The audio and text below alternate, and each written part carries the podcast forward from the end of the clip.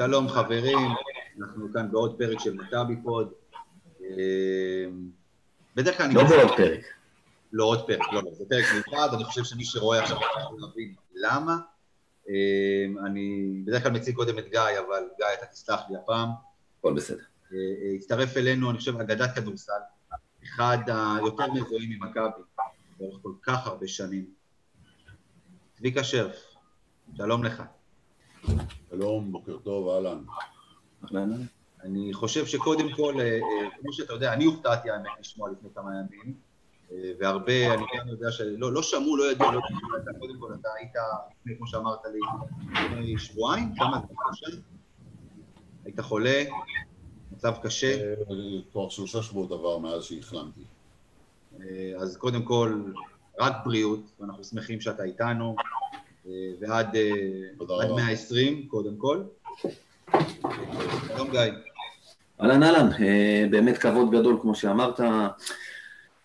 בלי קשר לאיזה קבוצה של מכבי תל אביב תמיד הייתה הכי טובה, ויש אנשים שזוכרים את שנות האלפיים, תמיד אומרים, בן אדם אף פעם לא שוכח את, ה, את, ה, את האהבה הראשונה שלו. והיות ומכבי תל אביב, מבחינתי, אני התחלתי לעקוב 88, 89 כזה, אז אה, זה, אתה יודע, איך אומרים, האהבה הראשונה הייתה חן ליפין ודורון ג'אמצ'י ולבן מרסר וקווין מגי וקני ברלו ווילי סימס וצביקה שרף. אלה האנשים שראיתי על המסך מדי שבוע, זה מה שתפס אותי בפעם הראשונה, אז אני מתרגש שאתה איתנו כאן היום. כן, אה, קודם כל תודה. אני כילד בן 13 צעדתי בפעם הראשונה בבית מכבי הישן, שאני לא יודע אם זכיתם לראות אותו, אתם צעירים. לא, לא, זה לא בתקופתנו. למגרש הבלטות ברחוב מכבי, ששם היה המועדון, שם היה מכבי צעיר שהייתי, נרשמתי אליו, שם היו מגרשי הטניס, שם היה מחלקת הרמת משקולות, על הגג למעלה היה אה, אה, מעל קולנוע אורלי היה גם אולם התעמלות גדול, והיה גם uh, זירת אגרוף, היה אגרוף של מכבי, שם גם הכדורגל היו, הנוער, משם הם היו יוצאים עם משאית למשחקי חוץ, למשחקי בית, על כל המשמעויות שלהם. ומגיל 13 uh, צחקו עליי אחותי, זיכרונה לברכה, וההורים שלי, ששרצתי במגרש כל יום, וכך uh, נכנסתי למכבי, ככה נהייתי מכביסט, אף אחד לא יכול אה, לקחת לי את זה. אה, יש חלק מהאנשים היום שהם אומרים שהם מכביסטים, אז אני איזה 20-30 שנה לפניהם או 40 שנה לפניהם. וזהו, כך עוצבו החיים שלי. אה, בגיל 15 בערך, 14-15, יושב ראש המחלקה דאז, נוח קליגר, זיכרונו לברכה, והאיש שלדעתי הוא אחד הבסיסים מייצבים שבנו את תורת המכביזם ואת מכבי שזה שמלוק. קראו לי ולפיני גרשון. ואמרו לנו אנחנו רוצים, המועדון רוצה לשלוח אתכם לקורס מדריכים, זה היה קורס מאמנים של שלושה שבועות בווינגייט, אנחנו נממן כי אנחנו רוצים גם להשקיע במאמני התנועה והם הצליחו. הם שלחו ארבעה אנשים, שניים לא נהיו מאמנים, ושניים כן. ועוד איזה מאמנים. וכך, וכך התחלתי, כך מאז נקשרתי למכבי, אחר כך הייתי מאמן הילדים ומאמן הנערים ומאמן הנוער ומאמן מכבי דרום ועוזר מאמן במכב, של רודי דמיקו ואז אחרי רודי דמיקו אה, הלכתי לאמן אה, את הפועל רמת גן, וישר אחרי שנתיים בהפועל רמת גן חזרתי למכבי כמאמן ראשי, וכל הגלגולים למיניהם. אליצור נתניה, מכבי ראשון. יש עוד הרבה, אין מקום שכמעט לא האמנתי. בכל המקומות שאתה אמרת ועוד. ואימנתי באריס, ואימנתי בפאוק, ואימנתי... לימוז' ו... ו... ו... מקדוניקוס, ולימוז', וספרטק סט פטרבורג, ודינמו מוסקבה, ועוד כהנה וכהנה. אבל הבסיס שלי, הספורט שלי, ומכבי, וכל שבת הייתי הולך לראות את הכדורגל, בהתחלה זה היה בכפר המכבי, באיצטדיון המכבייה, שאתם לא יודעים איפה הוא. יודעים. מה? יודעים? יודעים, יודעים. אנחנו יודעים. אה, היינו נכנסים לשער העמידה, שמשם הכניסו את המחלקות נוער של מכבי, ואחר כך זה עד שעבר לבלומפילד, גם לבלומפילד הייתי הולך, ועד היום. עכשיו זה כבר עבר לטלוויזיה, על כל המשמעויות שלהם. עכשיו, אני לא יכול להתכחש לזה, אני נולדתי במכבי, מכבי גידל אותי, מכבי חינך אותי, אני גם נתתי למכבי, אה, ולמדתי הרבה מאוד דברים, והפנמתי הרבה מאוד דברים, והשפעתי על הרבה מאוד דברים, וחינכתי אחרים אל העניין הזה. השבוע, ב- ביום שישי, כשבפודקאסט הזה אה, יצא ושהייתי חולה, אז גם כשהייתי חולה, ידעו את זה מספר, ידעו אנשים, וצלצלו, ווואטסאפים וכל הדברים האלה. השבוע, אחרי הפרסום של ה... הרבה אנשים שלא ידעו, במוצאי שבת צלצל לי מיקי ברקוביץ'. אמר לי, צביקה, רק עכשיו ראיתי, אתה, אתה הכי חזק, אמרתי, אתה יכול להיות חזק, המחלה הזאת עושה אותך חלש. בבוקר צעדתי במסלול שלי עם אשתי, פתאום נוסע עם אופניים, מישהו עוצר לידי. אומר לי, אתה לא מזהה, הוא היה עם כובע ועם משקפיים, אומר לי, אתה לא מזהה אותי. אני אומר לו, תוריד את הכובע.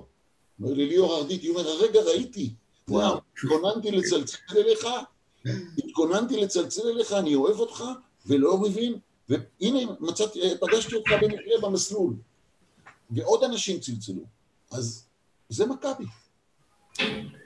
תגיד שאלה באמת, אתה אומר מכבי, הנה אני חייב להכניס איזה משהו בקטנה, היום, אתה יודע, הזמנים משתנים, אתה הרי גם אוהד של הכדורגל, סתם בקטנה, אתה יודע, יוצא לי להיות הרי בהרבה קבוצות של אוהדים, אני מקבל משם הרבה חומרים טובים, ולדוגמה שקלינגר הלך לאמן את הפועל תל אביב, התחילו שם בוגד וזה, ו...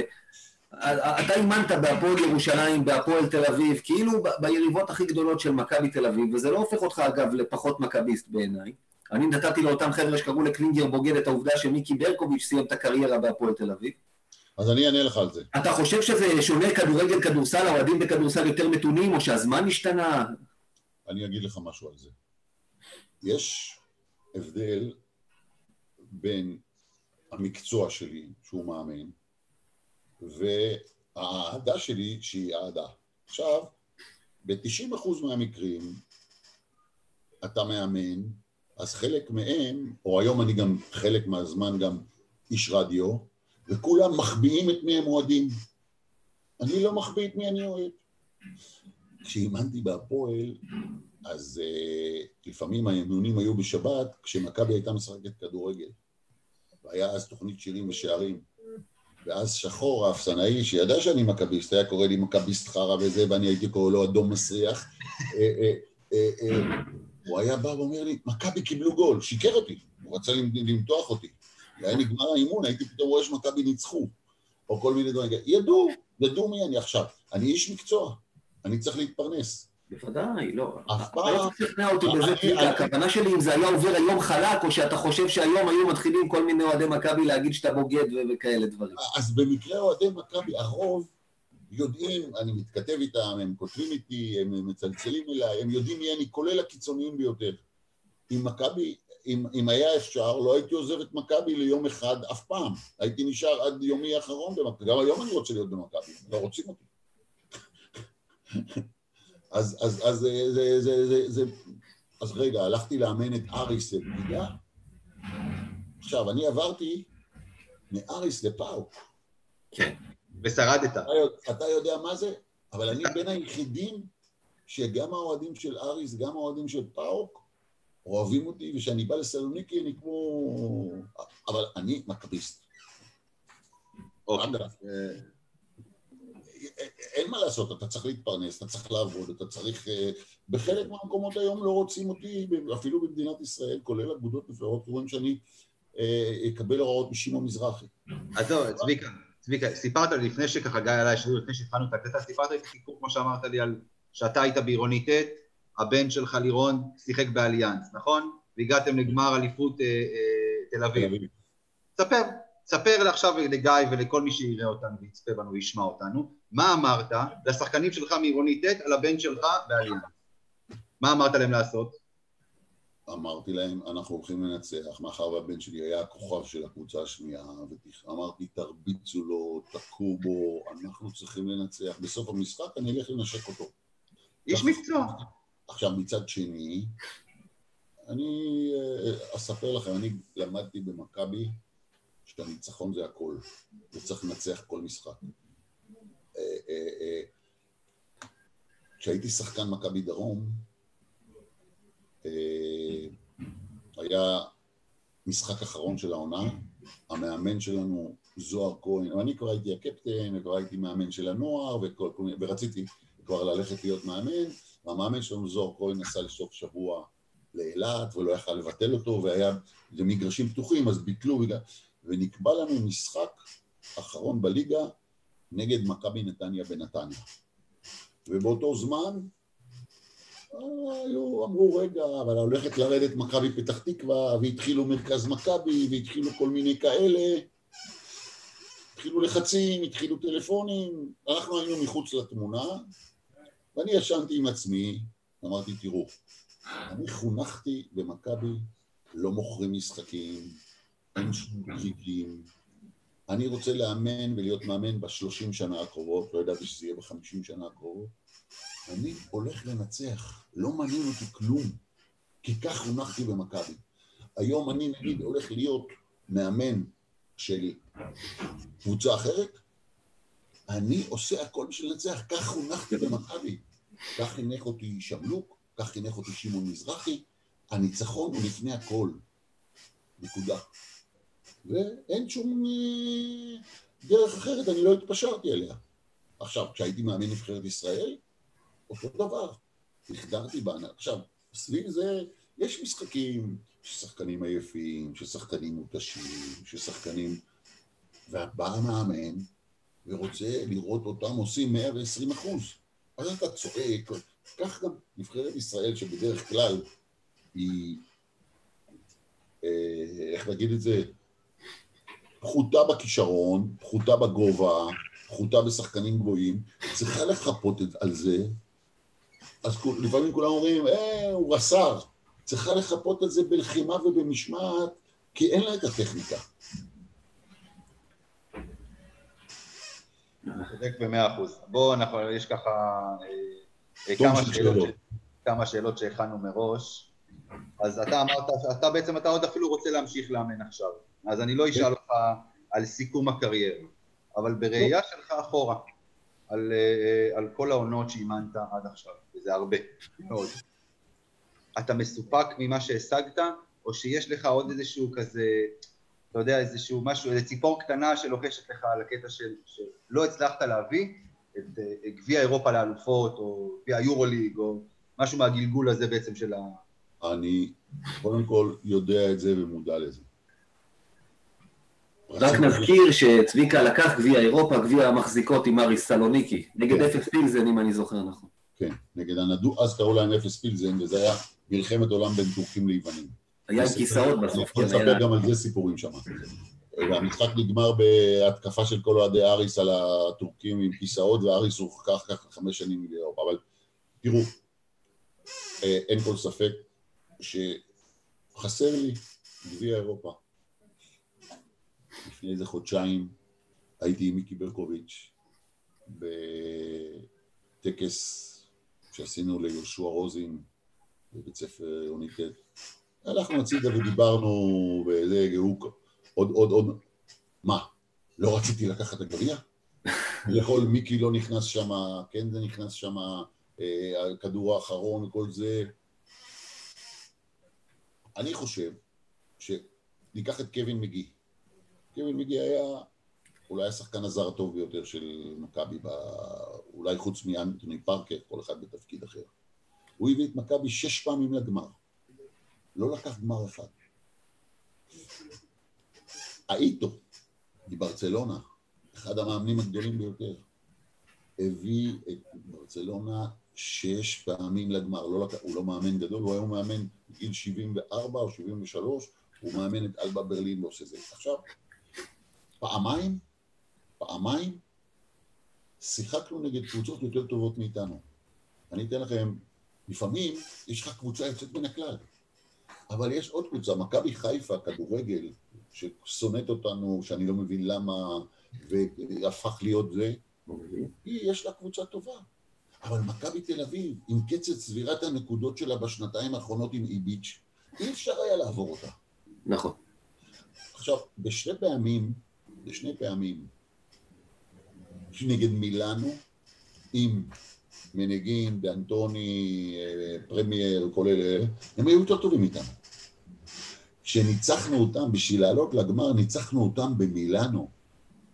וכשבאתי שם ועשיתי הפתעה, שמתי את לסוף בחמישייה על נקדו והוא שיתק אותו, בסוף המשחק אמרתי לעוזר שלי, יאיר שרון, יכול להיות שפספסנו את הצ'אנס, אי אפשר לנצח את מילאנו פעמיים מתוך שלוש בשנה, או נדמה לי שלוש, אחד ניצחנו פה בארץ, שלוש מתוך שלוש. פספסנו, אולי, אבל ננסה. כשהחלפתי את קטש והגענו לגמר נגד צסקה מוסקבה, קיבלתי... קיבלתי קבוצה מפורקת, וצסקה היו בשיא הלג'נד. כן. קבוצה משופרת. אי אפשר לנצח אותם, רצינו, רצינו. ספוס הוא במינכן. לא. לא שספליט הייתה קבוצה רעה, אנחנו אחר כך הבנו כמה גדולה היא הייתה, כי שלוש או ארבע שנים היא זכתה ברציפות, גידלה את השחקנים הכי גדולים, קוקוץ', רג'ה, איבנוביץ', כוכבי NBA אחר כך, בוודאי, זאת אומרת. אבל שם הרגשנו, הרגשתי גם אני. כל העונה ההיא, ניצחנו את כולם, חוץ מפעמיים את ברצלונה. הפסדנו לברצלונה פה ושם. בחצי הגמר אנחנו ניצחנו את אריס, ואני ישבתי יחד עם כולם, וכשראינו את ספליט מנצחת את ברצלונה, שמחנו. עשינו חשבון שנגד ספליט אולי יהיה יותר כי את ברצלונה לא ניצחנו, ברצלונה הייתה עם אודיון נוריס, ליזם, פיפניו, תותחים. ושם זה היה צ'אנס גדול, היינו שווים, פספסנו. אבל עכשיו אחרי השבע שמונה אה, החליטו מה שהחליטו בכל מיני זה, ואז גם לדעתי התחיל קצת בעיות, אה, החלטות אה, מקצועיות שלא היו טובות במכבי. אמנם דיוויד באט עוד הציל את זה קצת, פה ושם. אוקיי, גיא. אבל השש שנים האחרונות, השבע שנים האחרונות הם קטסטרופה. עזוב, כולם שוכחים, שנה שעברה הייתה טובה יותר, לא, לא נגמרה בגלל הקורונה, אני לא חושב שהיו לוקחים את הפיינל פור, אולי היו מגיעים לפיינל פור, אבל תקראו איזה שש-שבע שנים אחרונות, אה, כן, כן. לא טובות. שבע שנים הרעות, ועכשיו מתחילות שבע שנים הטובות, הכל בסדר. אה, כן, בינתיים זה, זה, תכף נגיע לדבר על הקבוצה של השנה. תראה, אני רק אגיב, אתה יודע, עם צביקה תכף אני אשאל שאלה, אני חושב שאני אשנה טיפה את הסדר. קודם כל, אה, שוב, אמרנו, לקחת גביע אירופה אחד, אז את זה אנשים נוטים לשכוח, אז הנה גמר, מה שנקרא גמר אירופי שניצחת. דבר שני, ברור שמי שאומר לוזר שוכח שגם לגמרים האלה צריך להגיע. אה, זה ברור לחלוטין. אתה יודע מה? אז הנה, הזכרת את 2007-2008, רציתי לשאול בסדר שאלה אחרת, אבל אם כבר הרמת אותה, אז אנחנו נשאל עליה. כי הקבוצה הזאת, כמו שאתה אומר, החלפת את קטש, זאת הייתה קבוצה שאף אחד לא ניבא לגמר, ובאירופה אני ראיתי ניצחונות, אה, ניצחת בטורקיה, לדעתי במשחק הראשון שלך, ניצחת ביוון את אולימפיאקוס, במשחק שפייזר נפצע שם, שהם שברו את העצמות לשחקנים של מכבי, היו שם כמה ניצחונות אדירים באירופה, חצי הגמר מול סיינה כמובן, חזרה מ-18 הפרש, אבל בליגה, בליגה היה שם כישלון, וכשאני אומר כישלון זה לא בשביל, לא בגלל שמפסידים בשיטת פיינל פור בנקודה הפרש בגמר. כישלון אומר שאיבדנו מקום ראשון, היו שם לדעתי שמונה הפסדים מתשעה משחקים בליגה כל מיני אשקלון הגיעו וניצחו אותנו, בני השרון לא הצלחנו לנצח אותם עד החצי גמר. אז, אז מה קרה שם בקבוצה ההיא? מה היה ההבדל הזה בין הליגה לאירופה? קודם כל, היה שם אה, את החוק הרוסי. אז כבר, כבר שנה קודם, אה, החוק הרוסי חוקק כדי לפגוע במכבי. כמו כל שאר החוקים שחוקקו פה כדי המותרים האלה. אז התחילה ההשפעה הכי גדולה שלו. במשחק הגמר, כשיותם אלפרין עשה את העבירה החמישית הלא חכמה, נשארתי בלי אפשרות להעמיד רכז מוביל כדור שבתוך הרכב של שני ישראלים ושלושה זרים. הובלנו אז שבע הפרש, שלוש דקות אחרונות לא היה מי שיוביל כדור, הוביל את הכדור דרק צ'אפ, ודרק צ'אפ היה הכל חוץ מאשר מוביל כדור. דבר שני, בגמר גביע, ובהרבה מאוד משחקים, התחיל אז הנקמה במכבי דרך השופטים, הלחצים על השופטים ולחצים בתוך איגוד השופטים, ועשו הרבה מאוד דברים רעים אז. אה, אה, אה, אני רוצה להיות זהיר מאוד בדבריי ולהגיד איקס דברים שהם מחרידים, אבל לך תסתכל על משחק הגמר נגד הפועל ירושלים, את המחצית השנייה, ותראה מה קרה שם. תעבור possession possession, סל סל, פאול פאול, ותראה מה קרה שם. אה, אוקיי, אז בסוף השנה החליט מי שהחליט שאני הולך.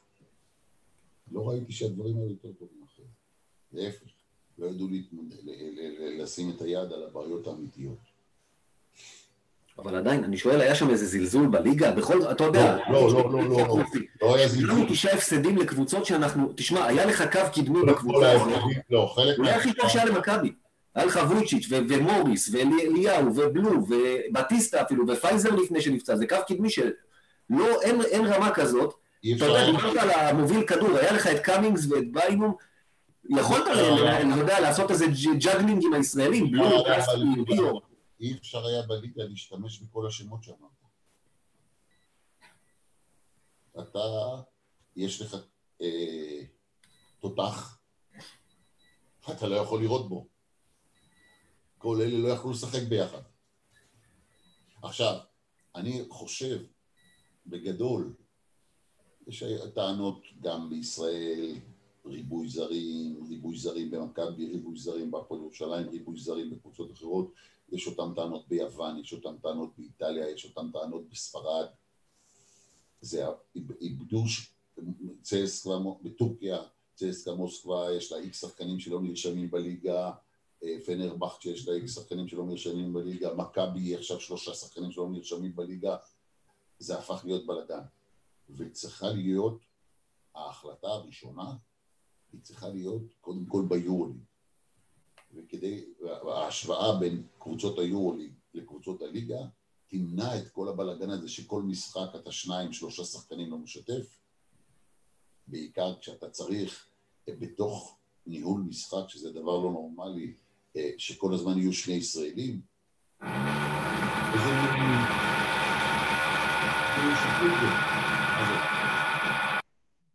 איזה מין... איזה מין שיקול זה?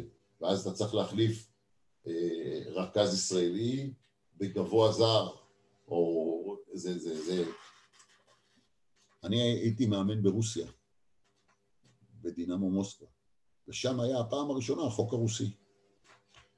חזרתי לארץ, והיה כנס בהילטון של מנהלת הליגה, בראשותו של אדון קופל, ההוגה הגדול של אה, השוויון מול מכבי. ועליתי לבמה, והוכחתי להם באותות ובמופתים, אגב, ברוסיה כבר בוטל החוק הזה, אה, שזה חוק רע. ברור שזה חוק רע. ואמרו כן, כן, כן, כן, כן, וקיבלו אותו. באתי מרוסיה, הרגשתי על בשרי, נתתי להם את ה... איך מרגיש מאמן ואיזה שיקולים הוא צריך לעשות ואיך זה פוגע בקבוצות. אמרו, כן, צביקה צודק, הוא אומר דברים נכונים, אף אחד לא יכול להתווכח עם הידע המקצועי שלי, ועשו הפוך. וככה גם הכדורסל בארץ נראה. נכון. בוא, נעבור לשאלה הבאה. כל השנים שלך במכבי, וכולם מדברים על עד כמה מערכת מכבי לחוצה ולוחצת ודרישות והכול. הצלחת ליהנות, אתה יודע, היו לך כל כך הרבה קדנציות במכבי, באת, הלכת, חזרת, תארים, הכל. הצלחת באמת ליהנות, לעצור לרגע ולהגיד, כיף לי וטוב לי כמאמן מכבי עם כל מה שקורה מסביב? כן. קודם כל אהבתי שאתה נמצא אה, במקום שאתה אוהב, ובמקום שאוהבים אותך, ואתה עושה את מה שאתה אוהב, אז עכשיו, מאמן מכבי, לא כל אחד יכול להיות. ראינו את זה בהיסטוריה, בוודאי. מאמן זה היה גדול עלינו. אחד הדברים שמאמן מכבי, אחת התכונות שמאמן מכבי צריך אה, להיות, לדעת לעמוד בלחצים.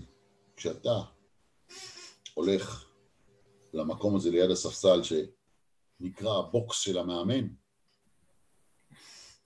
על הכתפיים שלך יש חמשת אלפים טון. כל החלטה, קשה לקחת אותה. לא כל אחד יכול. בהיסטוריה של מכבי, עכשיו, ככל שהתקדמו השנים, יותר טלוויזיה, יותר מכניסים לך מיקרופון לתחת, יותר אה, אה, אה, אה, כל האתרים עוינים כאלה ואחרים, ניסיונות כאלה ואחרים, אה, זה- המצב הוא יותר קשה. יש אנשים שהידע שלהם התיאורטי בכדורסל כמאמנים הוא גדול, אבל הם לא יכולים לקבל החלטות. כשאתה בא להתמודד, לא להתמודד, להעביר החלטה, לדסקס בתוך הנהלה, אתה צריך שאחד יסמכו עליך, שתיים, אתה צריך שהם, שאתה תסמוך עליהם. אם אין קורלציה כזאת בין הנהלה לבין מאמן, הסיכוי של המאמן להצליח והסיכוי של ההנהלה להצליח הוא פוחת. וזה מה ש... אני לא מדבר על השנה של עשרה מאמנים, תשעה מאמנים שהיו במכבי. ובתוך כל הבלגן הזה הציעו לי לבוא ולחזור, אבל העמדתי תנאים שלא רצו לעמוד. כשהתנאים שלי היו, אמרתי זה לטובת הקבוצה. רגע, אז יש לנו פה סקופ. בא- באותה שנה של 17 מאמנים, מכבי רצו להחזיר אותך? כולם יודעים את זה. כן, האמת ש... כן? אוקיי, אז אולי אני פספסתי, יכול להיות. כן. אוקיי, סבבה. זה, זה היה כמה פעמים. רגע, זה היה ב- ב- בין מי למי בדיוק? כן, איפה? אזור חיוג בגצ'קיס או אזור חיוג רמי אדר, כן, זה... זה- זה בפעם הראשונה כשרמי אדר הלך, ולפני שהביאו את בגצ'קיס, אז אני הייתי צריך להיות המאמן, אבל מישהו אמר לא, אני מביא את המאמן הכי טוב באירופה, ה future coach של אירופה, את בגצ'קיס, ולא ניקח את צביקה. אז הביא- אז הביאו את בגצ'קיס, אחרי שכבר הבינו שבגצ'קיס זה לא... אני כבר לא מדבר על קודם תחילת העונה. ואחרי ש... זה, ואז רצו שאני אאמן, העמדתי איקס דרישות, ואז לקחו את אריק שיבק, ואמרתי לאריק שיבק, אתה טועה שאתה הולך, ככה הסתיימה העונה. אוקיי, בסדר גמור. אמ, קח עוד פעם את כל השנים האחרונות שלך, כל הש... סליחה, כל השנים בעצם שלך כמאמן,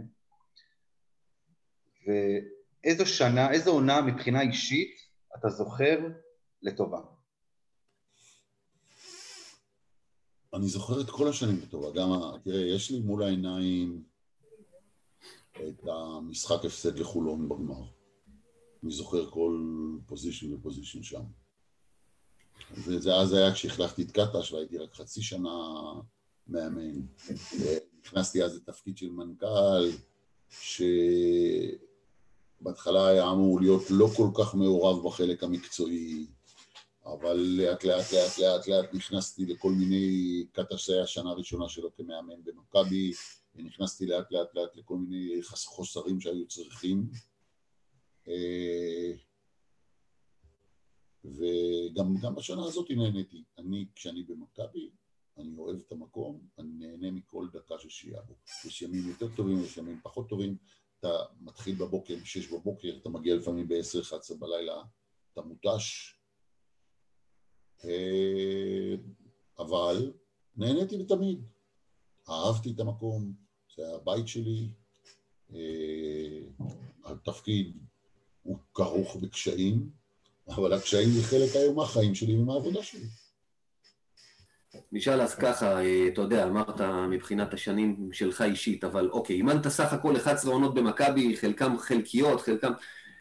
איזו מכבי שאתה אימנת, שלך, הייתה הכי גדולה? תראה, אני לא אוהב לעשות את ההשוואות האלה. אחד, היום שואלים כולם, מי יותר טוב, מייקל ג'ורדן או לברון ג'יימס? ג'ורדן. זה קל דווקא. ברור שג'ורדן. אני לא יודע, אני לא יודע. כל דבר לתקופתו. אה, לפני איזה חצי שנה, שמונה חודשים ברדיו, אמרתי, תראו, דני אבדיה זה הכישרון הכי גדול שהיה בכדורסל הישראלי במכבי תל אביב מאז מיקי ברקוביץ'. אז ישר קיבלתי שבעת אלפים וואטסאפים והערות וזה, מה? אז נכון, מה ג'אמשי לא היה גדול? מה קטש לא היה גדול?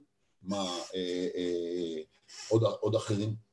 חשבתי, ואני גם חושב עכשיו, מיקי ברקוביץ', רבים מכם לא ראו אותו, לא זכו לראות אותו. אני מכיר אותו הוא היה גדול לתקופתו, והיום דני אבדיה, עכשיו, באמצע אני לא אימנתי את אנטוני פארקר. לא אימנתי את אנטוני פארקר. אבל באמצע עברו הרבה מאוד שחקנים, ואימנתי בנבחרת, ואימנתי פה, ואימנתי שם, ובעוזרים. כך חשבתי. אז עוד פעם, מיקי ברקוביץ' מול דני אבדיה היום אי אפשר להשוות, אבל אני דיברתי על בסיס של כישרון, בסיס של רצון עבודה. מיקי ברקוביץ' היה מתאמן כל הכוכבים האלה, שכולם רואים אותם בטלוויזיה וכיף, חושבים שהם כל היום רק אה, שותים, אוכלים, מבלים, יאכטות, הם עובדים קשה. מיקי ברקוביץ' חזר, הוא נסע אה, לשנה אחת למכללת לס וגאס, לקולג'ים. אז לא היו נוסעים הרבה לקולג'ים. היה אז מאמן בלס וגאס שקראו לו ג'רי טרקניה. כשמיקי חזר, פתאום הוא הביא חבל חבל קפיצה. באותה תקופה בישראל היית נכנס לחנות ספורט, לא היה לקנות חבל, לא היה חבל בכלל. פתאום ראינו שהבן אדם, שעה, שעה וחצי לפני האימון בא, וקופץ בחבל. יד אליהו של אז היה, כשהיית סוגר אותו בפנים, הוא היה אטום וחושך. והעירייה וכל מיני מנהלי אצטדיון היו מדליקים את, את האור שלוש דקות לפני האימון, יעני החשמל עלה הרבה כסף. ואני, שאני תמיד בשעה, שעה וחצי, שעתיים לפני האימון, אני עולה ואני שומע את הקפיצה של החבל, או אנשים, נגיד, לפעמים עשר דקות כבר רבע שעה, אנשים כבר גמרו, כבר זורקים בחושך, אתה שומע את הכדור קופץ, והיית שומע, בסוף אימון, כולם היו הולכים, כבר מכבים את האור, מיקי עומד וקופץ. כפיפות, כל אחד רונלדו עושה היום 1,500 כפיפות אה, צמיחה, כפיפות צמיחה ביום. אין דרך. עכשיו, דני אבדיה עובד כמו סופרסטאר. יש כאלה שלא עשו את זה, שלא עושים את זה. וכמה שהם עובדים, חושבים שהם עובדים חזק, הם לא עובדים מספיק חזק. אני גם בגישה שלי לכל הכדורסל טוען שאנחנו לא עובדים מספיק חזק. כשחזרתי מיוון בפעם הראשונה, התחזקה דעתי בעניין הזה. ועד היום אני נחשב לכבשה שחורה שאומרת כל הזמן, לא עובדים מספיק קשה, לא... כן, אני אוהב את הכדורסל פה ואני חי ממנו ואני אוהב אותו, חבר'ה, אפשר לעבוד יותר קשה. טוב, אז אה, גיא, נגמר אצלך הרעש? אה, תוך כדי, אתה יודע, זה, זה שיפוצים וכאלה, זה תמיד ככה. אז אני רוצה שנייה, בגלל שאנחנו כמובן, אמרנו, אמרנו שאנחנו רוצים להגביל את זה בזמן, אבל כמובן שאנחנו מדברים ומדברים. הייתה לנו עוד שאלה אחת שאני חושב שנוותר עליה. כן, כן. הוא חיבר יפה את ההשוואות בין אז להיום, שדרך אגב, אני יודע, כל קבוצה שלא צריך ל... היא, היא ב, ב, בתוך רצועת הזמן שלה, לא דיברתי על להשוות בין כדורסל של שנות האלפיים לשנות ה-80, אז בואו באמת נשאל על מכבי של היום, כמו שאתה אומר. תגיד לנו, אתה יודע, אני מניח, כמו שאתה אומר, אתה אוהד, אתה מכביסט, אתה גם עוקב היום. מה אתה רואה היום אה, בקבוצה של אה, יאניס פרופולוס, יותר טוב, פחות טוב? תראה, אה, קודם כל, קשה לי לדבר לרע נגד יאניס, כי אחד הוא חבר שלי, שניים, הוא היה עוזר שלי. ידוע.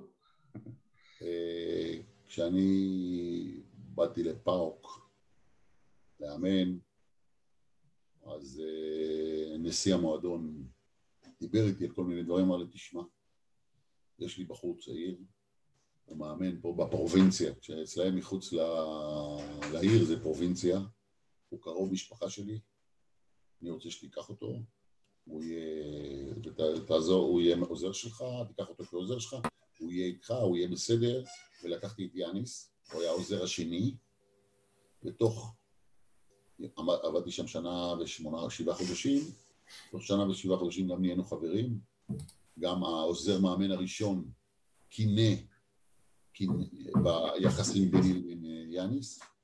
אני אז באתי מהארץ, ויאניס היה קצת איש מחשבים, ופעם ראשונה שדרשתי ממנו והוא הצליח לעשות את נושא של הדיסקים והקסטות לסקאוטינג, על כל הדברים האלה, ונשארנו בקשר כל הזמן. אה, כל ביקור שלי ביוון היינו נפגשים, כשהוא אימן ברודוס, הוא הביא אותי כשהוא ארגן שם השתלמות מאמנים. אה, עכשיו, יאניס מאז אה, עשה עוד כמה דברים, כלומר השתפר, אה, למד, עבר קבוצות, הוא היה עוזר מאמן של המאמן הליטאי, שכחתי עכשיו את שמו, שלקח אותו גם לנבחרת יוון וגם לקח אותו איתו לצסקה מוסקבה, אחר כך יאניס חזר, אימן את פניוניוס, ואז קיבל את אולימפיאקוס כשפיטרו את ברדזוסקס. וכמובן שהוא... זה הכל שעות טיסה, אתה מאמן, אתה מקבל שעות טיסה. הוא הגיע למכבי אחרי הפשלה שהחזירו את ספחיה, שלא היה צריך להגיע בכלל חזרה למכבי.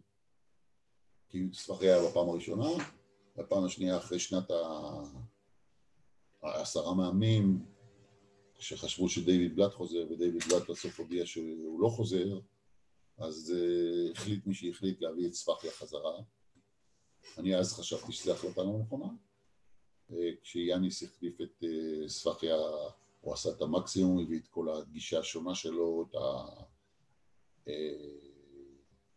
הידע שלו, יכולות שלו, לא התחלפו כמעט שחקנים. הייתה אז במכבי הגישה שכל פעם שהחליפו שחקן באמצע השנה זה לא הצליח, ואז הגיעה השנה שעברה, שנה שעברה הייתה שנה טובה. אה, למרות שיאניס קיבל, גם בגלל שמכבי עברו את זה על בשרם, הוא הפסיד בגביע בראשון, הוא הפסיד בשנה שעברה בגביע ירושלים, הפסיד בווינר ליג, עברו על זה לסדר היום, קודם לא היו עוברים על זה. קודם לא היו עוברים על זה.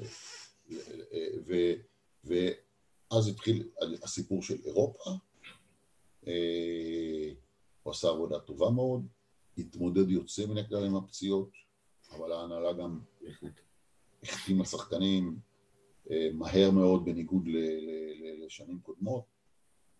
עכשיו, אני חושב שבשש שבע שנים האחרונות חלק גדול מההחלטות המקצועיות לא היו נכונות. מחלקת הסקאוטים לא עושה לדעתי עבודה טובה. אה, זו ה... למרות ההצלחה, שנייה צביקה, למרות ההצלחה של העונה שעברה, נכון, שעוד פעם. אני עושה את הכל. אוקיי. גם בתוך ההצלחה הזאת היו איקס דברים שהיה אפשר לעשות אחרת ויותר טוב. אה, ואז הגיעה השנה הזאת, נכון, קורונה, אבל יש קורונה לכולם. יש קורונה לכולם, להפך, לזכותה של מכבי תל אביב, ייאמר, ואני לא מאחל שאף אחד יהיה חולה, עוד אף שחקן לא נהיה חולה, מכבי שומרת על השחקנים, יוצא מן הכלל.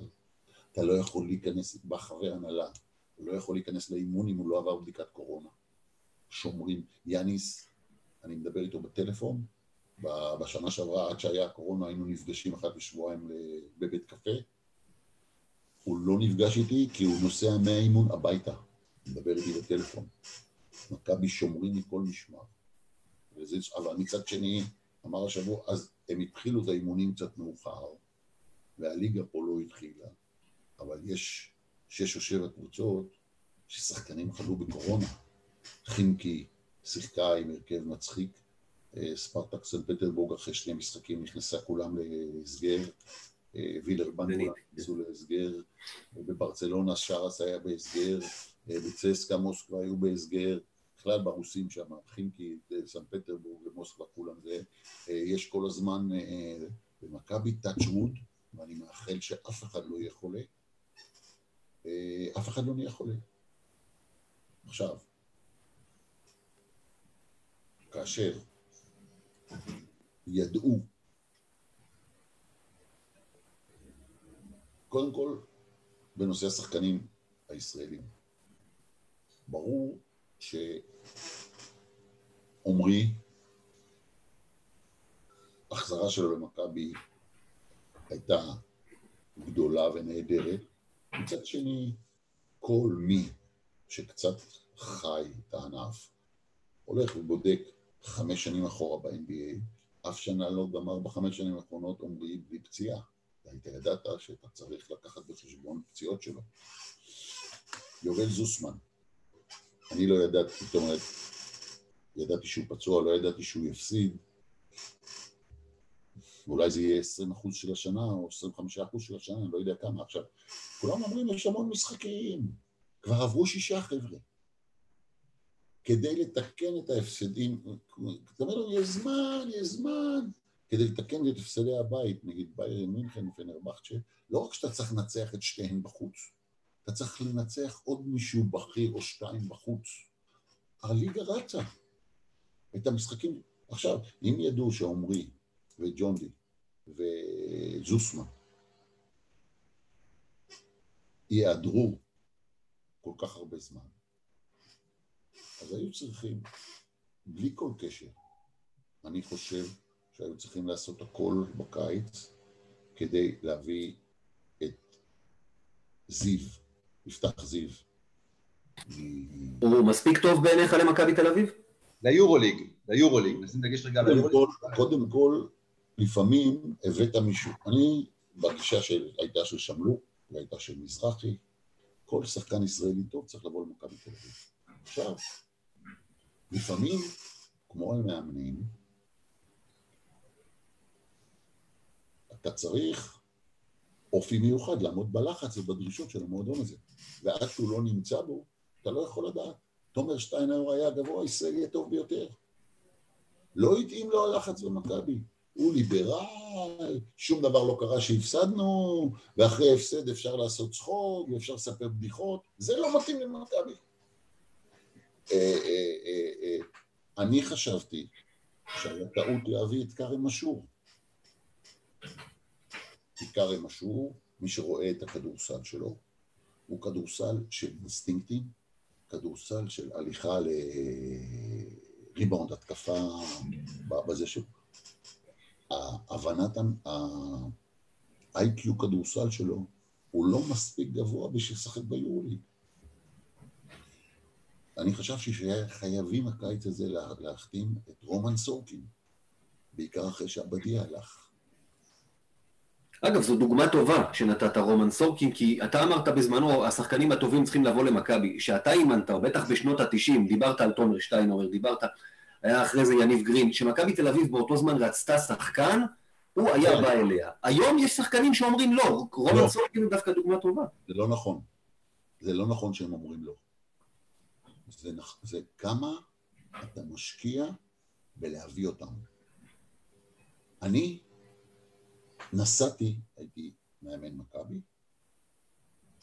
הייתי עובד באגד, נסעתי לקריית אתא, קריית חיים, ליד מוסך אגד בקריית חיים בשש וחצי בבוקר במסעדת פועלים ישבתי עם גיא גודז ועם אבא שלו כדי להביא אותו למכבי. אני נסעתי לכל, לכל מקום, לא רק אני, שמלוק, ואם היה צריך שמעון. השאיפה צריכה להיות כזו, ואם היו משקיעים בהבאת רומן סורקין את אותו יחס, ואולי היה הבדל של 20 אלף דולר, אני לא יודע, כמו שהשקיעו בלהביא את בנדר, אני חושב שרומן סורקין היה יותר חשוב. הנושא של בסיס ישראלי, ויאניס עכשיו מדבר, דיבר אתמול פתאום על להשאיר אה, בסיס ישראלי. איזה בסיס ישראלי הוא ישיר, ישיר שהוא יעזוב? כבר כספי כבר יגמור את הקריירה, וג'ון די כבר יגמור את הקריירה, ועם כל הכבוד לי לדורי סער וזה, הם לא יהיו המובילים של מכבי. אני חושב שהנושא הזה של ישראלים למכבי לא מקבל את ה...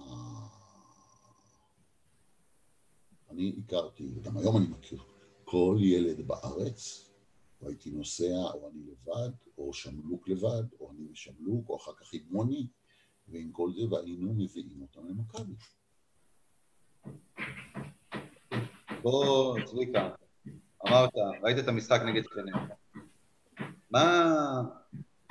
אתה יודע, כאילו לאורך המשחק אתה בא ואתה אומר, לפחות בתחושה שלי, מכבי תנצח את זה בסוף, כי מכבי, לי לפחות נראה יותר טובה מפנר. מה קרה שם? אה, מכבי על הנייר לא נופלת מפנר, אבל מכבי לא משחקת טוב. כל מי שהסתנוור מהניצחון בחינקי, שגה. גם עם זה שחינקי מפורקת וחינקי לא, לא מאומנת וחזרו אנשים מפציעה ומ... אה, הרי אם היה עושה אדון קורטינייטיס פאול לפני הקליעת שלוש נקודות של דורסי והיה שולח אותו לקו לשתי נקודות, מכבי לא הייתה מנצחת שם. אה, הנושא של הכושר של כמה שחקנים, או היכולת של כמה שחקנים מאוד מאוד מאוד מאוד מאוד מדאיג. כי אני לא חושב שבנדר כרגע במצבו יכול לשחק 25 דקות ביורוליג ולתת תוצרת. ויש דבר יותר מדאיג. שני המאמנים האחרונים אה, שניצחו את מכבי פה ביד אליהו, גם טרנקיירי וגם קושקוב, הם באו עם טקטיקה של לחסל את וילבקין. תנו לכל האחרים לנצח. יש מאמנים, קורטינייטיס לא עשה את זה. אה, קורטינייטיס ניהל את המשחק אחרת. יש מאמן, המאמן של ריאל מדריד, הוא בא לשחק, הוא אומר, אני אשחק את המשחק שלי, אני לא שם דגש טקטי על אה, איך לנצח ספציפית את מכבי. אני משחק נגד מכבי כמו ששיחקתי נגד מילאנו, אני משחק נגד אולימפיאקוס כמו ששיחקתי נגד צסקה. ובשני המאמנים האלה ניצחו את מכבי ביד אליהו. יש גם חוסר של הקהל. כן, זה משפיע, תשמע, אתה יודע, אתה משחק שם. אבל, אבל, יש גם חוסר של הקהל, לא לקבוצות הרוסיות, שהקהל לא משפיע. אבל לקבוצות הספרדיות ולקבוצות היווניות ולקבוצות האחרות, גם כן יש אה, אה, חוסר קהל וגם השפעה. וכולנו, גם כשאתה מסתכל על המשחק בטלוויזיה ואתה רואה בלי קהל, אתה, זה מכניס אותך קצת לדיכאון. עכשיו, אני לא צפיתי כי הנטר היה יוצא מן הכלל בחינקי במוסקבה, הוא היה רע מאוד השבוע, אני לא יודע למה, אני גם לא יודע למה שתיים וחצי דקות לסוף הוא ירד מהספסל לחדר ההלבשה. אבל מכבי הייתה אה, עם הגנה לא טובה. אה, מהר מאוד קושקוב מצא את הגנת החילופים והשאיר שם כמה שחקנים לאחד על אחד, מול דורסי או מול ביביקן מתחת לסל, אבל לא הייתה אה, עזרה ולא הייתה סגירה. זיזיץ' הוא בהתקפה סביר, בהגנה יש לו הרבה מאוד מגבלות, וזה לא השתנה עם הזמן. אז בשנה שעברה אחד הכוחות של מכבי היה ההגנה, ההגנה הייתה טובה, מההגנה מכבי הלכה לפאזברק, הייתה עושה איקס נקודות בפאזברק, לא היה פאזברק ביום חמישי. לא היה בלק שם. לא, לא רק ביום חמישי, לדעתי מכבי האחרונה ביורולי כרגע בנקודות במתפרצת. אז זה מטריד. זה הנושאים שצריכים. עכשיו, כולם אומרים, יש זמן, יש זמן. חבר'ה, שישה משחקים עברו. שישה משחקים עברו. השבוע אתה כבר לא פבוריט באנדולו. זה כבר שבעה משחקים. אנדולו, ראיתי אותה ביום שישי נגד אה, אולימפיאקוס, לארקין חזר, בחצי הראשון הוא לא היה טוב, בחצי השני, פתאום כשהוא בא, גם זיזיץ' נהיה יותר טוב, הוא נתן 15 נקודות ב-20 דקות, זה לבכורה ביורוליג זה לא רע. האחוזים שלו אגב היו פחות טובים, הוא... אני ראיתי את המשחקים, אני לא... אני רואה 25 משחקים בשבוע. אני רואה את כל משחקי היורוליג. אם אני לא מצליח לראות ש... אה, כי מכבי משחקת באותו זמן, אני מקליט ואני רואה למחרת ורואה בבוקר ורואה בלילה. אני רואה את רוב משחקי היורקאפ, אני רואה את כל משחקי הליגה הישראלית, אני רואה את משחקי הליגה היוונית, אני רואה את משחקי הליגה הספרד, אני רואה הרבה. אז אני את המשחק אה, אה, של, של הנדולו, השבוע ראיתי, אני אוהב ללמוד, אני כל הזמן אוהב לראות. עכשיו, קודם כל צריך להיות שינוי בכושר של מכבי, ועזוב את המשחק של אתמול, דווקא. כי ראשון, זה לא קבוצת יורלי. עם כל הכבוד לילה, אתמול היה לה רבע אחד מצוין, ושני רבעים פחות טובים וכל זה. והפועל חיפה לפני שבוע היא לא קבוצת יורוליג. אז הליגה נותנת לך דקות משחק והכנסה לכושר וכל הדברים האלה. אז המצב לא טוב. אגב, שנייה אחת לפני שאנחנו ממשיכים, סתם אה, ככה עדכון מהדקות האחרונות, התורם מסינה אה, אה, פונה בעצם לראשי הכדורסל האירופי, היורוליג, וכל המפעלים האירופיים. הפתרון ההגיוני היחיד הוא לדחות את המסגרות האירופיות בכמה חודשים ולסיים קודם כל כל אחת את המסגרת, את המסגרת, את המסגרת המקומית שלה, כדי להפחית כמה שאפשר את המעבר בין המדינות. שימו את המחלוקות בצד ושמרו על בריאות המעורבים בענף. בסדר. לא יקרה, כן. אני לא, אני לא יודע, אף אחד לא יודע מה יהיה. יש בעיה, יש עכשיו איזה 12 משחקים דחויים שמחפשים אה, תאריכים להכניס אותם. אה, אתה נוסע לרוסיה, אתה חוזר משם חולה. אתה נוסע לאזורים מסוימים באיטליה, אתה חוזר משם חולה, אתה חוזר, נוסע לאזורים מסוימים בספרד, את צרפת בכלל סגרו את הליגה, ומצד שני, אז אני לא יודע מה, אבל ברגע שידחו את המשחקים האירופאיים, ארגון היורוליג יפשוט רגל, אין לך הכנסות, אין לו ממשלה נגיד שיכולה להיות מסוימת, אמורה לתמוך נגיד פה, נתנו אה, איזשהו כסף, לא חשוב שהוא מספיק, אין ליורוליג הכנסות כספיות שהוא יכול להחזיק את עצמו עוד, גם אני לא חושב שהוא יכול לעמוד בהוצאות של בועה. ההוצאות של בועה הן המון כסף.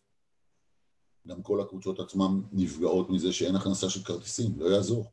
גם ברצלונה וריאל מדריד הגדולות פגועות בכדורגל כי אין הכנסה מכרטיסים, ובאופן כזה זה פוגע בכדורגל. על הכדורסל. הייתה, הייתה לנו פה, אחד האורחים שלנו לפני כמה פרקים, אמר, והוא צודק, שביורו ליגו צריכים לחזור עכשיו כמה שנים אחורה. ולחלק את כל הליגה הגדולה לשלושה בתים של שש. כמו שהפעם, לקצר את התהליך, בוודאי, לא להמשיך כאילו זה, אבל אלה דברים שיכולים... אבל זה יוריד את ההכנסות. אבל עדיף שיהיו מעט הכנסות מאשר אפס הכנסות. יכול להיות שעוד מעט... הכסף הזה היורוליג לא מגיע לסיום, גם העונה. יכול להיות שעוד מעט יהיה חיסון, אז דברים משתנים.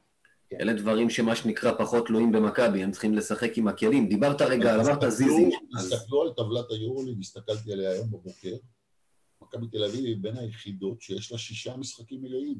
כל כן. האחרים יש משחקים כן. חסרים. זה דומה לליגה שלנו, הזכירה יפעה פה בשבוע שעבר.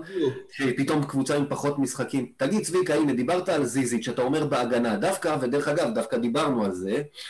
מול וסלי זה, זה דווקא מצ'אפ טוב בשבילו, וווסלי גם נעצר על שמונה נקודות, והוא נתן דאבל דאבל, אז אולי הוא שיחק 21 דקות, אנטר 18, ביום כזה של אנטר, לא היה מקום לתת לזיזיץ' יותר דקות, להיות יותר על המגרש בסוף, לשחק אליו יותר פנימה בהתקפה, במיוחד שסקוטי 2 מ-8 עוד פעם לשלוש, וזורקים שם בלטות שלא פגענו בכלום. ההגנה היא לא בהכרח תמיד face to face, זיזיץ' נגד וסלי. אה, האם ההגנה היא הולכת על סוויצ'ים, אז פתאום הנטר יכול לשמור מול דקולו, שזיזיץ' עושה את זה פחות טוב. להפך, היה שם כמה פעמים מול דקולו, שדקולו עשה עליו סלים על זיזיץ'.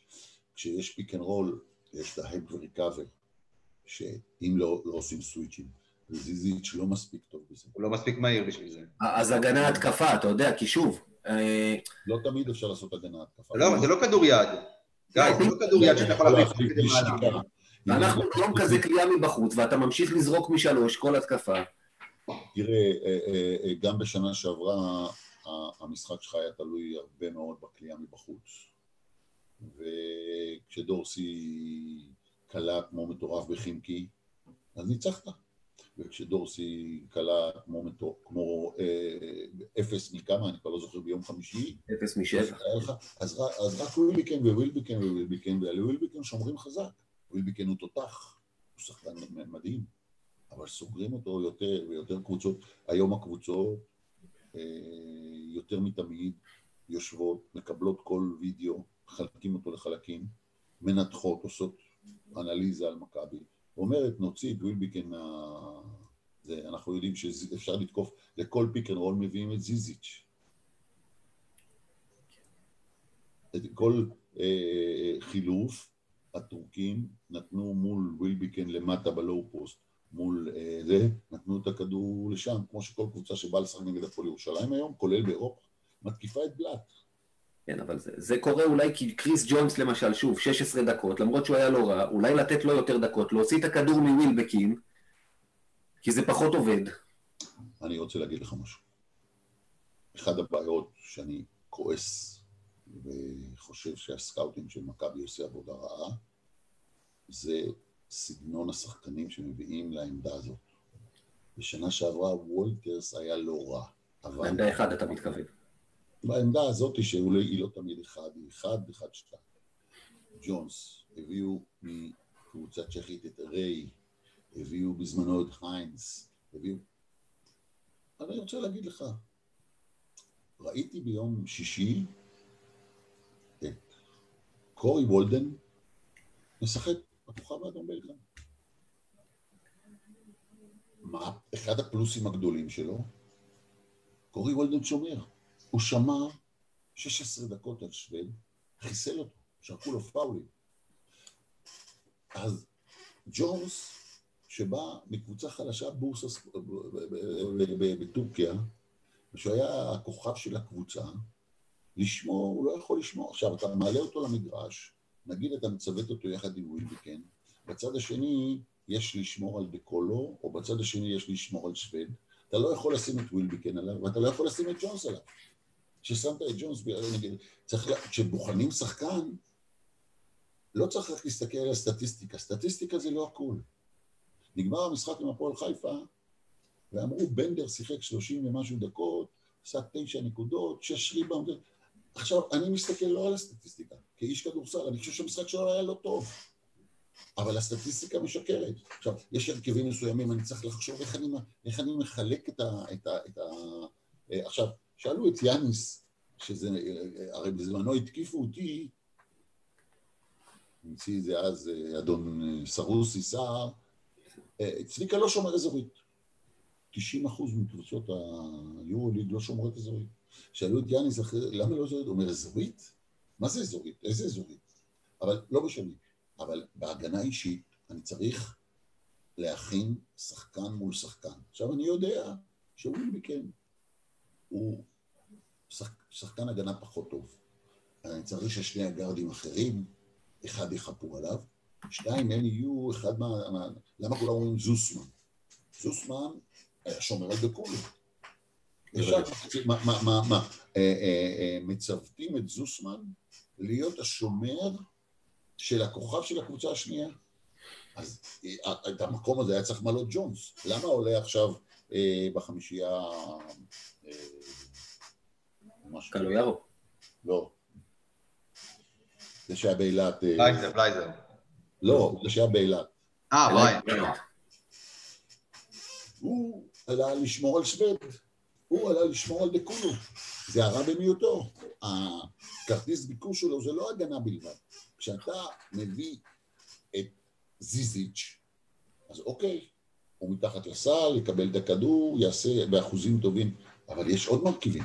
כמה block shot יש לו, כמה pick and roll הוא עוזר, כמה הוא, הוא יכול להיות קצת יותר, כשאתה בונה קבוצה, אז תסתכלו על הגארדים שהביאו למכבי בשבע שנים האחרונות, ותראו שעכשיו היה אה, חופשי בשוק, הרכז שלקחו ביום אבן, חולדווין. הוא עם ניסיון קצת ביורוליג, הוא לא הצליח באולימפיאקוס, כי באולימפיאקוס כל רכז שאתה מביא לא יכול להצליח. כי ספנולס. מקבל דקות, אם הוא טוב או לא טוב, והמאמן, שש, גם עכשיו הביאו את סלוקאס, עכשיו המאמן היווני לא אומר את זה כי יהרגו אותו, לא יכול עם סלוקאס וספנולס לשחק ביחד. אז הוא משחק או זה או זה, והוא מפסיד את המשחקים. אז אתה מצוות קבוצה, אתה בונה קבוצה, למה קלייבורן לא בא למכבי? מה הבושה ללכת להביא שחקן מקבוצת זין בליגה בטורקיה, ולא, ולא ניקח שחקן ששיחק בישראל בגלל שאנחנו לא... להפך, הוא התפתח בישראל, בואו ניקח אותו. היה בשנה שעברה בראשון, בסוף השנה, הגבוה, הלבן... זה הקנקינס. מה? זה הקנקינס. אני, ב, אם אני הייתי, אני מחתים אותו, הוא היה זול, הוא היה מוכן, שיהיה אצלי, לא יהיה טוב, לא ייכנס ליורוליג, אחרי חודשיים אני אחליף אותו. אוקיי. אה, היה, היה אה, בירושלים, הם הביאו ל... לליגת הקורונה את הגבוה הזה, טרי. הוא עכשיו משחק בכוכב האדום בלגרד. בקו האדום. נכון. הוא היה בגרוש ברבע. אבל השאלה מה הוא יעשה ביורוליג, צביקה, אני לא ראיתי ביורוליג, לא ראיתי שהוא עכשיו איזה... איזה... לא, לא, אבל יש לו יותר ריבאונד, יש לו יותר block shot, אני לא יודע. אני, אה, אה, גם, גם יש חישובים של כסף וגם יש חישובים של מקום. דרך אגב, גם ג'לן ריינולדס שמכבי תל אביב הביאה, כרגע נותן ממוצעים של double double ביורוליג, זאת אומרת... הוא לא היה רע בשנה שעברה. הוא גם לא היה רע בשנה שעברה. לא דקות. אבל, שנייה, אני רוצה לשאול אותך רגע, צביקה, באמת, שאלה שנייה אחת במקום כמה שיותר נקי. שמים לך, לפני תחילת העונה, נגמרה העונה פה ב- בארץ ב- בסוף יולי, באים ואומרים לך, אוקיי, יש לך ג'יילן רנולדס, ששיחק פה, ראינו מה הוא יודע לעשות, מול אנטה זיזיץ'. את מי אתה בוחר? קח את מי שאתה רוצה מהם, עזוב, שים כסף בצד. מי אתה בוחר? אני בוחר את ריינולדס. באמת? כן. אוקיי, מעניין. תראה,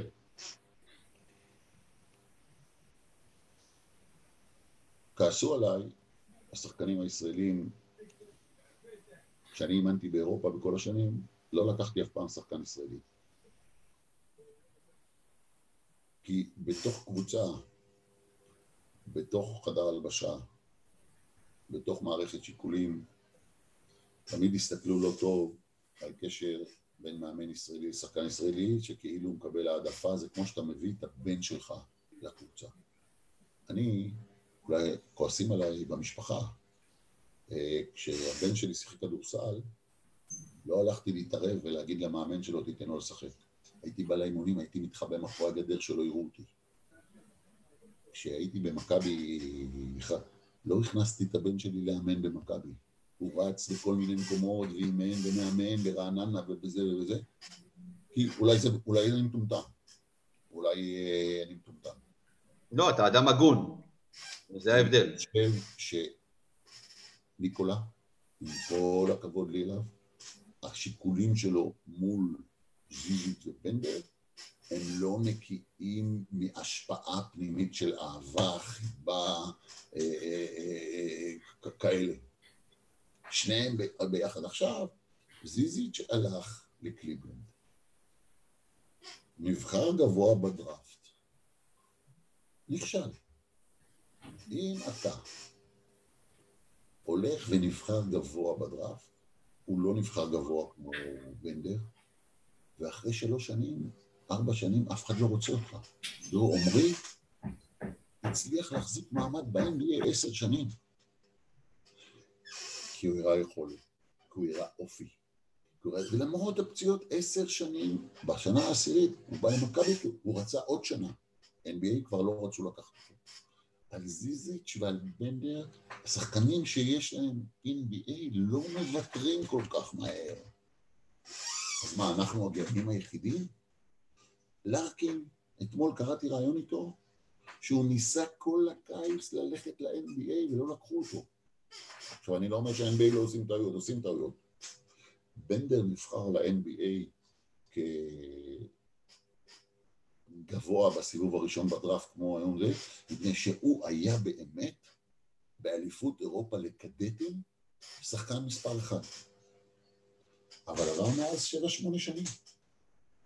ההתפתחות, אני, זוסמן, זוסמן, אני חשבתי ורציתי, ומכבי טיפלו בו, ונתנו לו ללכת לשחק ברעננה בליגה שנייה, והוא שיחק מצוין. זוסמן לפני ארבע שנים, בגמר אליפות אירופה אנדר 20, היה שחקן הגנה טוב, היה שחקן התקפה קלה 20 נקודות למשחק. פה, אני מחכה ממנו לנקודות. הורידו לו את, את, את כל משחק ההתקפה. אפשר לקבל ממנו יותר בהתקפה. דיברנו על זה פה הרבה האמת אצלנו, על זה ההתקפה. צריך להיות דגש של מכבי. לדחוף אותו, שיהיה לא רק שחקן הגנה, שיהיה גם שחקן התקפה טוב. אוקיי, צביקה, אנחנו רוצים לעבור אה, אה, ל- ליום חמישי, אנחנו צריכים כבר לחתור לסיום, כמובן שחרגנו מהזמן שרצינו, אבל אנחנו נביא אותך עוד פעם, כי עוד פעם אפשר לדבר איתך. אתה- מהשור. אתה מאגר ידע בל- באמת, כאילו בלי סוף, אין פה בכלל מה, מה, מה לדבר. מה מכבי צריכים לעשות בשביל לחזור ביום חמישי? אפס, מהמשחק נגד אפס, ניצחון. תשמע, חוץ מלהתפלל לנס. מכבי צריכה לשחק קודם כל יותר טוב. עם 65 נקודות לא תנצח ברור. באיסטנבול, ואם תספוג 95-98 נקודות לא תנצח באיסטנבול. עכשיו, ברור באופן טבעי שצריך לה, לה, לה, להכין הגנה ספציפית על לארקין. יאניס בחינקי בשלב מסוים, ששווד העניש והעניש והעניש והעניש, הלך עם דאבל אפ עליו להוציא ממנו את הכדור. הוא צריך להיות לארקין מה שפחות עם הכדור, מה שפחות לזרוק עם הכדור, זה לא קל. זה לא קל, לא תוריד אותו לאפס.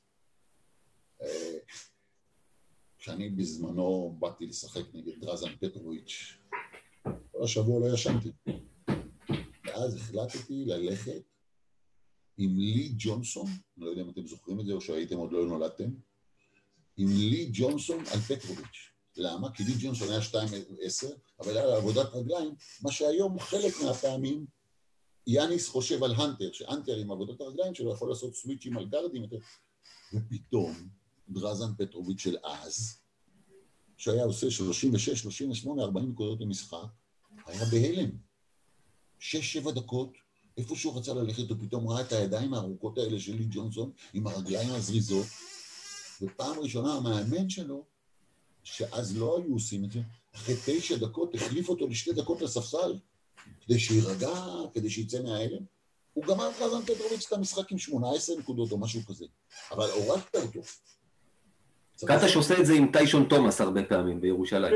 כן, קטש עושה. יש, אתה בא עם שחקן גבוה מול, עכשיו, אה, אם היה זוסמן, אבל אין זוסמן.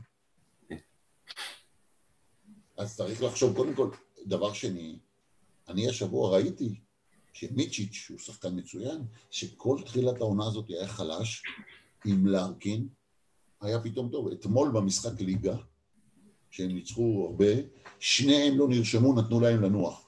כי במשחק באולימפיאקוס, מיצ'יץ' שיחק 38 וחצי דקות. כי שניהם משחקים. צריך לחשוב איך מתמודדים איתם. זה לא רק להם דרך אגב, אתה יודע, יש אה, את השחקן הזה שמכבי חוטפת ממנו בדרך כלל בעמדה שלוש, היה את אה, וזנקוב, היה את ציפסר, עכשיו היה את ג'רל אדי, שאגב אמרתי את זה בדיוק שבוע שעבר, עם שלוש משלוש משלוש, לפילזן, לאנדולו יש בדיוק כזה שחקן, קרונוסלב סימון, שתיתן לו את הדברים. האלה. וגם את שוטרים כמו בועה, אגב. אז אנחנו חוזרים לבעיה, שכשהרכיבו את הקבוצה, יש יותר מדי גארדים, שבמשחק ההגנה שלהם הוא פחות טוב. אני יודע שווילבקין עזר, ווילבקין, אני צריך להחביא אותו. קווין מגי היה שומר רע, והיה איי-קיו כדורסל וטקטית בעייתי. היינו צריכים להוריד לו את התפקידים, לא היית צריך לעשות איתו סוויץ' לזה, וצריך לעזור לו, להחביא אותו בהגנה. אז אתה יכול להחביא אחד מתוך חמישה, והיום זה יותר קשה. אתה לא יכול להחביא שלושה מתוך חמישה. טוב, אז אנחנו נעבור, אה, ממש לפני סיום, אנחנו לא, עכשיו. אה, יש את הסיפור של דנסטון. דנסטון מתחת לסל. חיה- חיית ריבאונד, חיית block shot, חיית ריבאונד הגנה, קלעי עונשין טוב ביחס לשחקן מספר, שחקן סנטר, שחקן גבוה, שבדרך כלל אחוזי הקליעה שלהם הם פחות טובים. אני חושב שצריך להתרכז מאוד מאוד מאוד מאוד, בלי לזלזל, אם מנצחים בפנרבכצ'ה מה טוב, לא להפסיד פה לז'לגיריס. נכון, זה נכון. אה, טוב, אנחנו עוד פעם, אנחנו לצערי צריכים לחתור לסיום, למרות שבאמת, אני חושב ש... בוא נעשה פעם אחרת. אנחנו נמשיך בפעם אחרת. אה, אנחנו נלך רגע אחד על, אה, יש לנו פה ככה בסוף ההימורים, כמו שיש לכם אצלכם ברדיו את פינת הווינר. רק לא בחסות הווינר, כן, עוד לא. מה זה? רק לא בחסות הווינר בינתיים. רק לא בחסות הווינר, לא. הלוואי והיה בחסות הווינר. כן. אז בואו נתחיל קודם כל הימור, יום חמישי הקרוב. מי מנצח? מכבי? הנדולו? לצערי הרב אני חושב שהנדולו. אני מאוד רוצה שמכבי תנצח. אני גם מאוד חושש מהמשחק כדורגל היום, שאני היום אה, הייתי צריך להיות ברדיו והחליפו אותי למחר, אז הייתי צריך אה, להמר היום דרך הווינר, וכולם הולכים על חיפה, ואני רוצה שמכבי תנצח. אני מאוד חושש גם מהמשחק היום בכדורגל.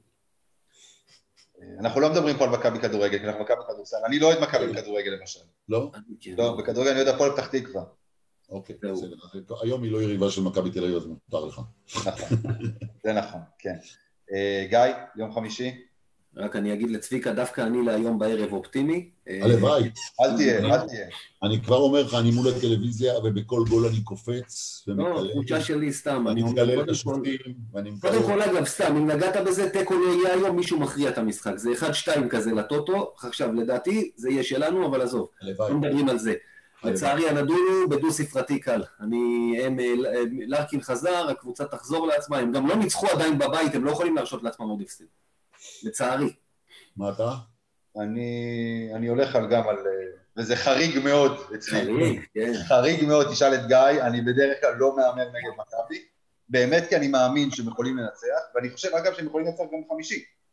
אבל, אה, אבל לדעתי, אני לא חושב שזה ייגמר דו ספרתי, אבל הנדולו פה תנצח. לא, אני לא יודע בכמה הפרש, אני לא חושב שההפרשים חשובים היום. אני לא זה, אבל אה, אני לא חושב, הלוואי במכבי, אני חושב שנדולו פיבור. הנדולו קבוצה טובה, למרות שהיא עדיין, היא כמו, היא כמו כל הקבוצות הגדולות, גם ריאל, גם ברצלונה, הן לא נראות טוב. הנדולו ביום חמישי ראית את המשחק, לא הבריקו. אז בסדר. אז אתה אומר ברצלונה לא נראית טוב, נכון, אבל היא עשתה את הניצחונות. נכון. לא טוב, נכון, אבל את שתי המשחקים שאתה צריך לנצח בבית, הפסידה. לא, אני מסכים, אני מסכים, אני מסכים לגמרי. ברצלונה לא טוב, היא השבוע ניצחה בליגה, משחק מול מנרסה שהובילה עליה 13 הפרש בתחילת, עם השיניים, עם... כמו שמכבי איתם, זה ווינרי, שרס לא מעניין אותו כלום. נכון. לא מנרסה, בסקוניה זה היה. לא את בסקוניה, בסקוניה זה היה ביורוליג. אה, סליחה, סליחה, סליחה, ביורוליג. סליחה, סליחה, סליחה. ראיתי גם את זה וגם את זה. אה, טוב, נעבור להימור הבא. אחרי שראינו אה, אה, את תצוגת, באמת, די סוג של תצוגת נפל משלוש ביום חמישי האחרון, וסקוטי ווילבקין... 19 אחוז. וסקוטי ווילבקין שאתמול, במשחק נגד ראשון, הוא קצת התעורר. חמש מעשר אתמול, אחוזים שאתה יכול לקבל ממנו בדיוק. בדיוק. אז, אבל עד אתמול הוא באמת היה חושך. אבל זה ראשון, אנחנו גם נסייג ונגיד שזה לא חוכמה, סליחה על הזלזול, אין שום כוונה, לא, אבל לא, לקלוע נגד ראשון ולקלוע ביורו. בסופו של דבר, גיא, סקוטי החטיא עד אתמול גם שלושות חופשיות. כן, כן. הוא רק קולע אותם בעיניים עצומות, אתה יודע, אז בואו נלך ככה, שניהם ביחד, גם סקוטי וגם טיילר דורסי, אחרי, שאחרי התצוגה בחימקי שהוא נראה שהוא לא פגע בכלום במשחק נגד איזה, שניהם ביחד. יקראו מעל חמש שלשות? כן.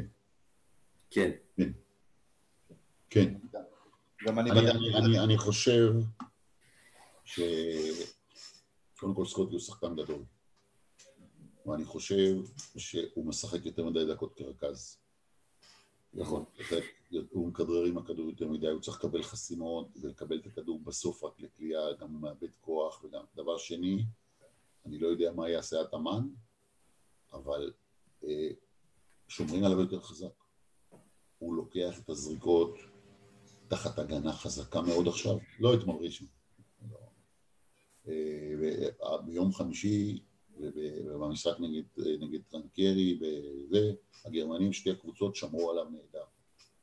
הבעיה, הבעיה פה, בגלל שאין עוד מישהו, עוד פעם, חוץ מטיילר דורסי במשחק נגד חינקי, שימשוך את האש של ההגנה, כי הוא קולע, כי הוא משחק טוב, אז קל הרבה יותר להתמקד בווילבקין. ביום שגם דורסי...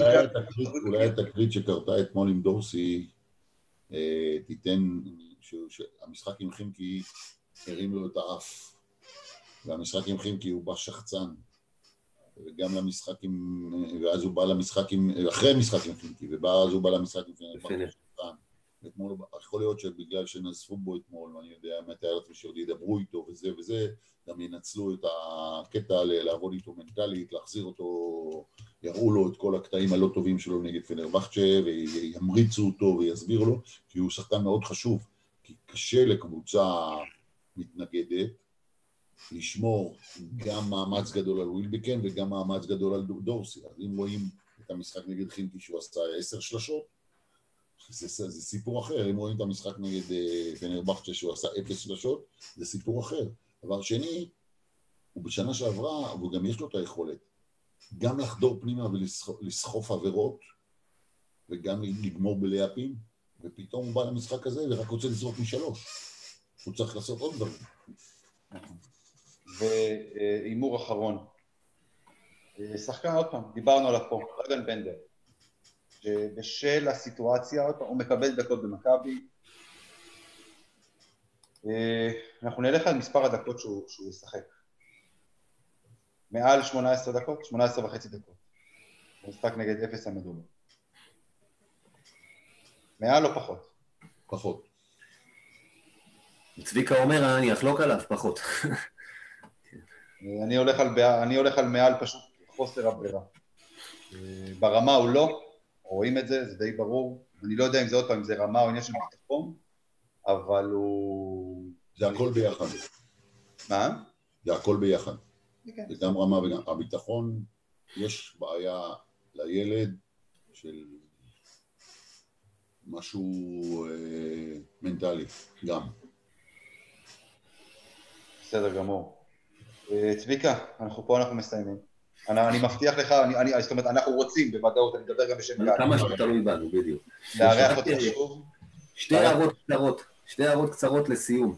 היות ואנחנו אמרנו שיש לנו מסורת, שאנחנו תמימי דעים, כל הפאנל לגבי משהו, אז קורה ההפך, אז הימרנו שמכבי תפסיד, וכולנו הימרנו שנקלע סקוטי ודורסי יותר מחמש שלשות, אז אני שובר את הראש איך מכבי מנצחת עם פחות מחמש שלשות של סקוטי ודורסי ביחד, איך זה לא קורה לעשות.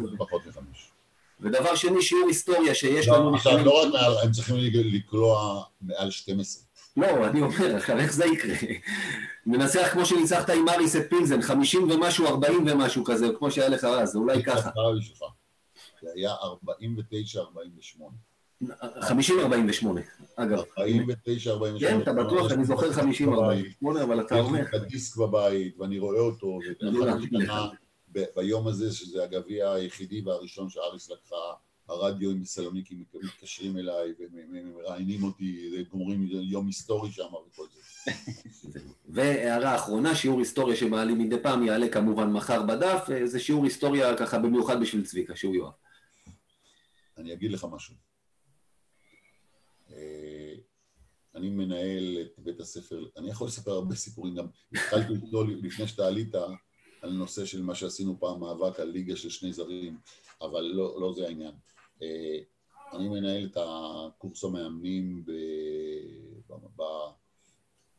במכללה בווינגייט. כבר 15 שנה, כל יום שישי, שש וחצי בבוקר, ואז באים התלמידים, חלק מאוד צעירים, מסתכלים, מי זה הזקן הזה?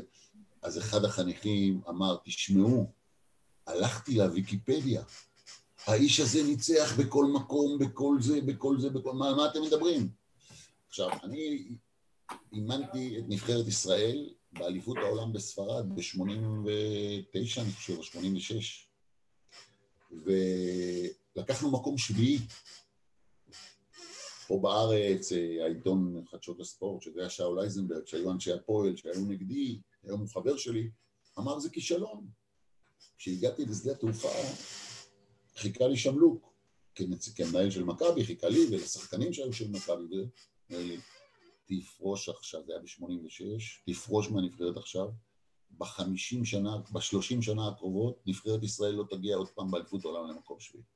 אפילו לא, לא עשו qualification לאליפות העולם עד היום. צביקה שרף. יאללה. המון המון המון תודה, באמת, היה. היה, זה, זה, היה שעות כיף, שעות אפשר לשבת איתך. ותמיד אני, אנחנו נעשה את זה כמה פעמים, נעשה, נעשה, אנחנו נשמח, ושמכבי- ינצחו. הלוואי. תודה רבה, צביקה שרף. יאללה, ביי. ביי ביי. תודה רבה לכולם.